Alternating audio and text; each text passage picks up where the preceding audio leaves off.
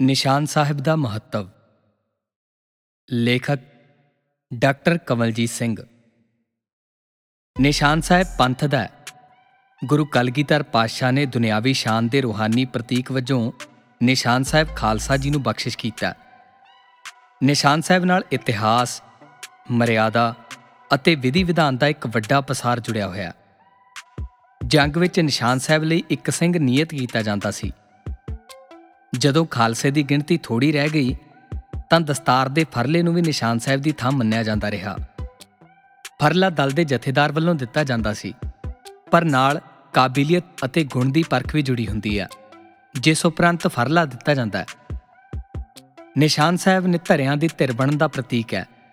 ਦੁਨਿਆਵੀ ਝੰਡੇ ਜ਼ਮੀਨ ਉੱਪਰ ਕਬਜ਼ਾ ਕਰਨ ਲਈ ਅਕਸਰ ਕੀਤੇ ਜ਼ਬਰ ਦੇ ਪ੍ਰਤੀਕ ਹੁੰਦੇ ਨੇ, ਪਰ ਨਿਸ਼ਾਨ ਸਾਹਿਬ ਜ਼ਬਰ ਵਿਰੁੱਧ ਉੱਠਣ ਦਾ ਪ੍ਰਤੀਕ ਹੈ। ਇਤਿਹਾਸ ਵਿੱਚ ਜ਼ਬਰ ਦਾ ਸ਼ਿਕਾਰ ਹੋਣ ਵਾਲੇ ਲੋਕ ਨਿਸ਼ਾਨ ਸਾਹਿਬ ਵੱਲ ਨਿਆਂ ਦੀ ਆਸ ਨਾਲ ਤੱਕਿਆ ਕਰਦੇ ਸਨ। ਅੱਜ ਵੀ ਖਾਲਸਾ ਇਸ ਦੇ ਸਮਰੱਥ ਹੈ। ਖਾਲਸਾ ਅਦਾਲਤ ਕਰਨ ਦੇ ਸਮਰੱਥ ਹੈ।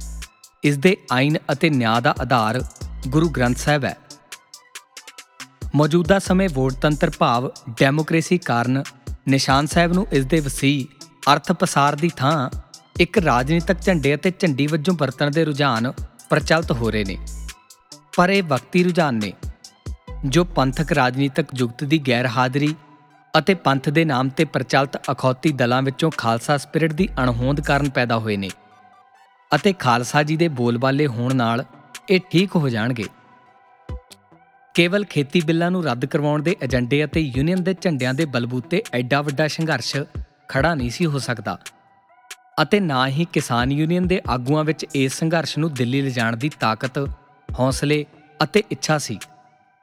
ਸੰਘਰਸ਼ ਨੂੰ ਦਿੱਲੀ ਨਿਸ਼ਾਨ ਸਾਹਿਬਾਂ ਦੇ ਵਾਰਸ ਲੈ ਕੇ ਗਏ। ਨਿਹੰਗ ਸਿੰਘ ਪੁਰਾਤਨ ਨਿਸ਼ਾਨਾਂ ਲਈ ਇੰਨਾ ਸਤਿਕਾਰ ਰੱਖਦੇ ਨੇ, ਜੇਕਰ ਉਹ ਨਿਸ਼ਾਨ ਕਿਸੇ ਅਜਿਹੇ ਕੋਲ ਵੀ ਹੋਣ, ਜੋ ਖਾਲਸਾਈ ਅਕੀਦੇ ਅਤੇ ਮਾਪਦੰਡ ਦਾ ਹਾਣੀ ਨਾ ਵੀ ਹੋਵੇ, ਤਾਂ ਵੀ ਉਸ ਨੂੰ ਜਥੇਦਾਰ ਮੰਨਦੇ ਨੇ। ਨਿਸ਼ਾਨ ਸਾਹਿਬ ਗੱਡਣਾ ਚੜਾਉਣਾ ਝੁਲਾਉਣਾ ਵਕ ਸ਼ਬਦ ਅਤੇ ਵਰਤਾਰੇ ਵੀ ਨੇ। ਕਿਸੇ ਵੀ ਹਾਲਤ ਵਿੱਚ ਨਿਸ਼ਾਨ ਸਾਹਿਬ ਝੁਲਾਇਆ ਜਾਵੇ, ਤਾਂ ਉਸ ਦੀ ਸ਼ਾਨ ਬਹਾਲ ਰੱਖਣਾ ਚਲਾਉਣ ਵਾਲਿਆਂ ਲਈ ਵੱਡੀ ਜ਼ਿੰਮੇਵਾਰੀ ਰਹੀ ਹੈ। ਖਾਲਸਾ ਕੇਵਲ ਨਿਸ਼ਾਨ ਝੁਲਦੇ ਰੱਖਣ ਲਈ ਸ਼ਹੀਦ ਹੁੰਦਾ ਰਿਹਾ। ਸ਼ਹਾਦਤ ਤੋਂ ਬਾਅਦ ਪੰਥ ਦਸ਼ਮੇਸ਼ ਦਾ ਰਾਖਾ ਗੁਰੂ ਆਪ ਹੈ।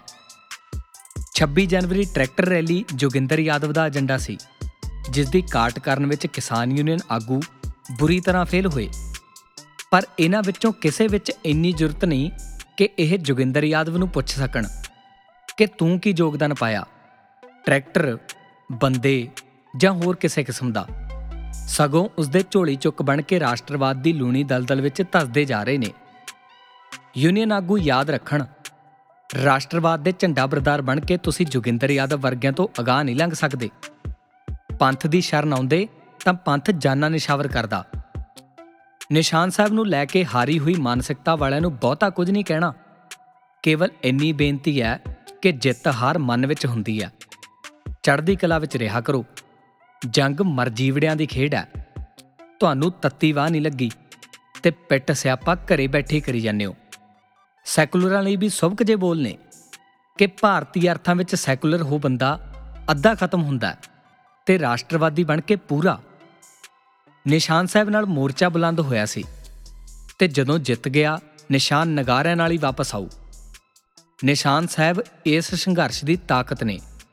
ਜੇਕਰ ਹੋਰ ਕਿਸੇ ਝੰਡੇ ਵਿੱਚ ਸਿੱਖਾਂ ਦੀ ਜੰਗੀ ਤਾਕਤ ਖਿੱਚਣ ਦੀ ਤਾਕਤ ਹੁੰਦੀ, ਤਾਂ ਸਿੱਖ ਰੈਜੀਮੈਂਟ ਦੇ ਝੰਡੇ ਹੋਰ ਹੁੰਦੇ। ਇਹ ਗੱਲ ਮੁਤਸਬੀ ਬਾਹਮਣ, ਬਾਣੀਆਂ ਤੇ ਮੌਲਾਣਿਆਂ ਨੂੰ ਪਤਾ ਹੈ। ਪਰ ਆਪਣਿਆਂ ਦਾ ਕੀ ਕਰੀਏ?